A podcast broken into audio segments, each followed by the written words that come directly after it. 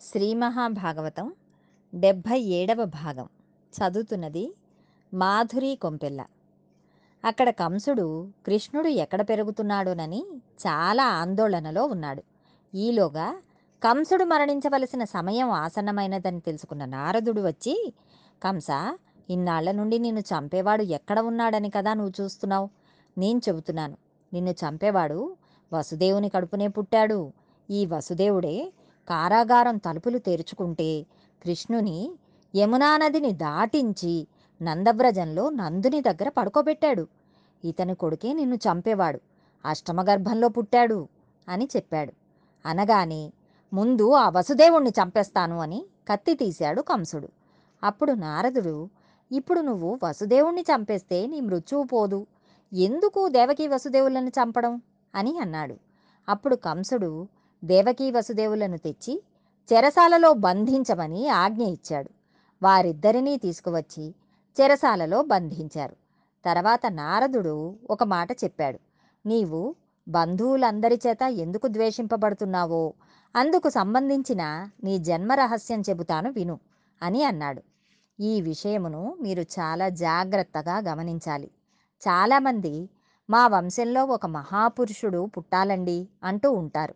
మహాపురుషుడు పుట్టాలని అనుకున్నవాడు కావలసిన రీతిలో నడవడిని కలిగి ఉండాలి.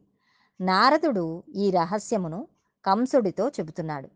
నీవారే నీకు శత్రువులు. ఎందుకో చెప్తాను విను. నీ తల్లి మహాపతివ్రత.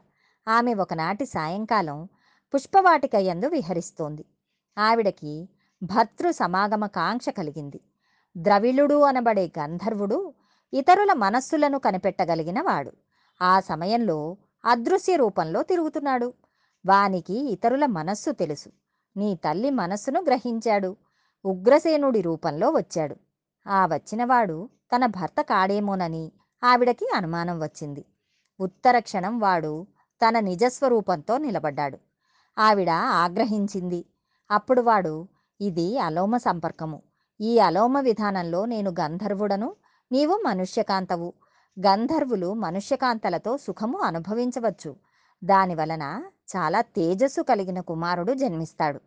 నేను నీకు ఒక గొప్ప వరం ఇస్తున్నాను.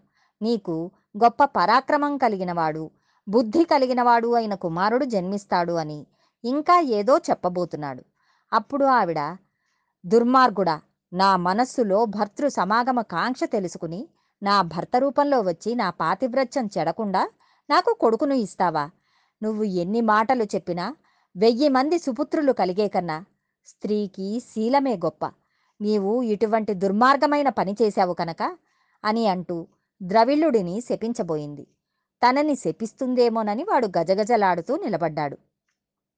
అప్పుడు ఆమె నీ వలన నాకు పుట్టబోవు కొడుకు దుర్మార్గుడు అగుగాక ఋషులను ద్వేషించుగాక పరమ కిరాతకుడు అగుగాక వానిని పది కాలముల పాటు రాక్షసునిగా చెప్పుకొనెదరుగాక అంది. అప్పుడు వీడు తాను కూడా శపిస్తేనే ఆవిడ సంతోషపడుతుందని అతడు తనవారి చేత తాను ద్వేషింపబడుగాక అని అన్నాడు. అందుకని నీవారి చేత నీవు ద్వేషింపబడతావు. నీ తల్లి నీవు పుట్టగానే వరం ఇస్తూనే శపించింది. ద్రవిళుడు కూడా శపించాడు. అందుకే నీ బ్రతుకిలా అయిపోయింది. అందుకే నీవారు అన్నవారు నిన్ను ద్వేషిస్తారు అన్నాడు. నారదుడు అలా అనగానే కంసుడు తన బంధువులందరినీ తెచ్చి కారాగారంలో పడేశాడు. వీళ్ళందరూ నన్ను చంపేవాళ్ళే.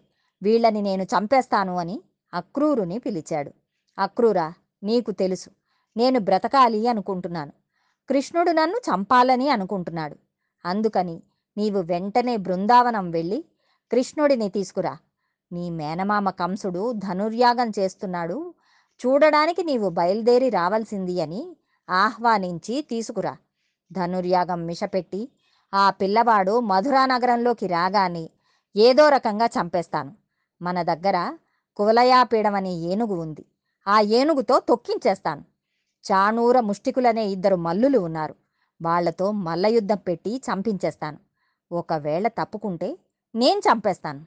కాబట్టి బెంగలేదు ఎలాగైనా సరే మామయ్య పిలుస్తున్నాడని తీసుకురా అన్నాడు. అక్రూరుడు కృష్ణుడి దగ్గరకు బయలుదేరుతున్నాడు. మధురా నగరంలో కంసుని రాజ్యంలో ఉంటున్న అక్రూరుడికి కృష్ణుడి మీద ఇంత భక్తి ఎలా ఏర్పడింది? అక్రూరుని తల్లిదండ్రులు గాంధిని స్వఫల్కుడు. గాంధిని తండ్రి గారికి ఒక కోరిక ఉండేది. తన పిల్లల కడుపున ఒక మహాపురుషుడు జన్మించాలని ఆయన కోరుకునేవాడు. ఆయన ఒక వ్రతం చేశాడు. ఆ వ్రతంలో మూడు వందల అరవై ఐదు రోజులు ప్రతిరోజు నేను ఒక ఆవును దానం చేస్తాను అని మూడు వందల అరవై ఐదు రోజులు దానం చేశాడు. ఆడపిల్ల తండ్రి ప్రతిరోజు ఒక ఆవు చొప్పున సంవత్సరం పాటు దానం చేశాడు.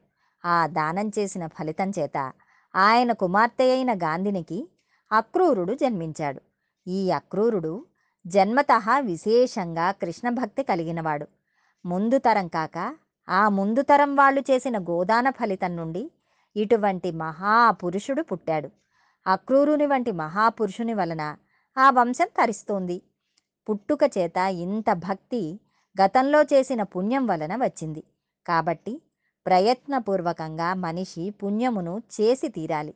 అలా చేస్తే ఉద్ధరించగలిగిన మహాపురుషుడు ఆ వంశంలో జన్మిస్తాడు అని మనకు అక్రూరుని జీవితం తెలియజేస్తుంది. అక్రూరుడు ఏమి నా అదృష్టం అని పొంగిపోతూ బలరామకృష్ణులను తీసుకురావడానికి వెళ్ళాడు. అందుకే నమస్కారమునకు అక్రూరుని చెబుతారు. అలా వెళ్తూ ఒకసారి భూమి మీదకి చూశాడు. అక్కడ దివ్య రేఖలతో కూడిన చిన్ని చిన్ని పాదముద్రలు కనిపించాయి. అనగా ఆలమందతో కృష్ణుడు అటుగా వెళ్ళి ఉంటాడని భావించాడు. ఆయన కృష్ణుడు నడిచిన భూమి మీద తాను రథం మీద వెళ్ళడమా అనుకుని ఒక్కసారి రథమును ఆపాడు. ఒళ్ళంతా ఆనందంతో పొంగిపోయింది. కన్నుల వెంట భాష్పధారలు కారుతుండగా స్వర్ణదండం రథం నుండి కింద పడితే ఎలా పడిపోతుందో అలా రథం నుండి కింద పడిపోయాడు. తన స్వామి నడిచిన చోట తాను కింద పడ్డాను అనుకుని దొర్లేశాడు. ఆ ధూళంతా ఒంటి మీద పోసేసుకుని నందుడు ఉండే ఇంటి దగ్గరకు వెళ్ళాడు. ఆవుల మందలో ఒక ఆవు పొదుగు దగ్గర కూర్చుని అంతటా వ్యాప్తి చెందిన నారాయణ తత్వం నందుని ఇంట్లో పాలు పితుకుతోంది. రాశీభూతమైన పరబ్రహ్మమును నా మాంస నేత్రములతో చూస్తున్నాను. నా జన్మ ధన్యమైపోయింది అనుకుని వెళ్ళి కృష్ణుడికి బలరాముడికి నమస్కరించి మానవ జన్మ ఎత్తినందుకు మీ ఇద్దరినీ చూసి ధన్యత చెందాను అన్నాడు. బలరాముడు అక్రూరుణ్ణి గబగబా తీసుకువెళ్ళి ఉచితాసనం మీద కూర్చోబెట్టాడు. కాళ్ళు కడిగి ఆ నీళ్ళని తనపై చల్లుకున్నాడు. అర్ఘ్యం ఇచ్చాడు పాద్యం ఇచ్చాడు మంచి భోజనం పెట్టాడు. మధుపర్కం ఇచ్చాడు. ఒక గోవును దానం చేశాడు. తాంబూలం ఇచ్చాడు. బలరామకృష్ణులు వచ్చి అక్రూరుని పక్కన కూర్చున్నారు. భక్తికి ఈశ్వరుడు ఎంత వసుడవుతాడో చూడండి. అక్రూర మధురలో అందరూ కుశలమా అని అడగబుద్ధి వేయలేదు. ప్రభువు దుర్తుడైన చోట క్షేమం ఎక్కడ ఉంటుంది? కంసుడు పరిపాలిస్తుండగా మధురలో ప్రజలు క్షేమంగా ఎలా ఉంటారు? ఏ పని మీద మీరు ఇంత దూరం వచ్చారో చెప్పవలసినది అన్నారు. అప్పుడు అక్రూరుడు మహానుభావ మీకు తెలియని విషయం కాదు. కంసుడు ధనుర్యాగం అనే మిషతో మల్లయుద్ధములను ఏర్పాటు చేశాడు. మేనల్లుళ్ళు కాబట్టి మిమ్మల్ని ఆహ్వానిస్తున్నాడు. కానీ అంతరమునందు కోర్కెవేరు మీ ఇద్దరిని చంపడం కోసం మధుర పిలుస్తున్నాడు. దానికి నన్ను నియోగించాడు. మీ శక్తి సామర్థ్యాలు నాకు తెలుసు. మీరు దీపముల వంటివారు. మీ మీద పడిన మిడతలు కాలిపోతాయి. కాబట్టి ఈ రీతిగానైనా మిమ్మల్ని సేవించుకుందామని నేను వచ్చాను అన్నాడు. వెంటనే కృష్ణ పరమాత్మ అక్కడ ఉన్న పెద్దలను పిలిచి మీ అందరూ కూడా పాలు వెన్న మొదలైన భాండములను సిద్ధం చేయండి. రేపటి రోజు ఉదయం నేను బలరాముడితో కలిసి అక్రూరుడితో మధురానగరమునకు వెడతాను. కంసమామ మమ్మల్ని యాగమునకు పిలిచాడు. వెడతాము అన్నారు. ఈ వార్త బృందావనంలో గుప్పుమంది. కృష్ణునితో గోపకాంతలు విపరీతమైన అనుబంధం పెంచుకున్నారు. ఇప్పుడు వారందరి కోపం అక్రూరుడి మీదకి మళ్ళింది. ఇతని పేరు అక్రూరుడా ఇతని పేరు క్రూరుడు అని కృష్ణుని రథమునకు అడ్డుపడ్డారు. దామోదర గోవింద కేశవ నువ్వు వెళ్ళడానికి వీలు లేదు నిన్ను మేము విడిచిపెట్టి ఉండలేము. నీవు వెళ్ళిపోతే ప్రాణములు లేని శరీరములలా పడిపోతాము అన్నారు. పరమాత్మ వాళ్ళతో మాట్లాడలేదు. వాళ్ళని పక్కకి తొలగమనండి. ఇది నా ఆజ్ఞ. నేను మధురకు బయలుదేరుతున్నాను అన్నాడు. పక్కకి తొలిగారు. రథం వెళ్ళిపోతోంది. పాపం యశోదాదేవి దుఃఖమునకు అంతే లేదు. ప్రతి క్షణం ఆ కృష్ణుణ్ణి తలుచుకోవడం తప్ప అసలు ఆవిడికి జీవితమే లేదు. అంత ప్రేమించిన తల్లి అక్కడ కంసుని వలన ఏ ప్రమాదం వస్తుందోనని ఆమె బెంగ పెట్టుకుని ఉంది. దూరంగా రథం వెళ్ళిపోయి ఆ ధూళి రేగుతుండగా పతాకం కనిపించినంతసేపు ఉండి తిరిగి ఇళ్ళకు వచ్చేశారు. అలా వెళుతుండగా అక్రూరుడు ఒక చిత్రమైన పని చేశాడు. రథమును యమునా నది ఒడ్డున ఆపి ఒక్కసారి స్నానం చేసి సంధ్యావందనం చేసుకుని వస్తాను కృష్ణ అన్నాడు. చేసుకురావయ్యా అన్నారు.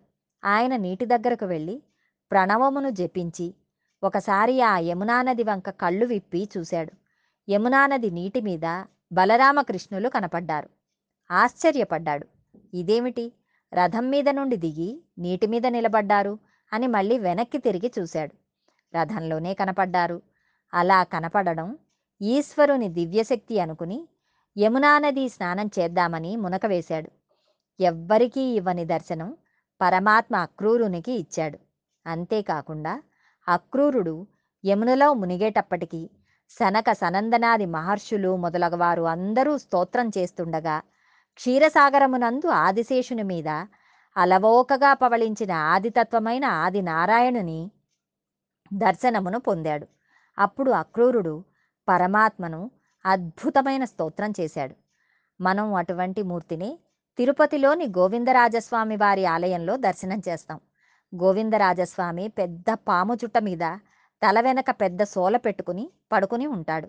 నాభికమలమునందు చతుర్ముఖ బ్రహ్మగారు కాళ్ళ దగ్గర శ్రీదేవి భూదేవి మధుకైటబులనే రాక్షసులతో సహా మనకి దర్శనం ఇస్తారు.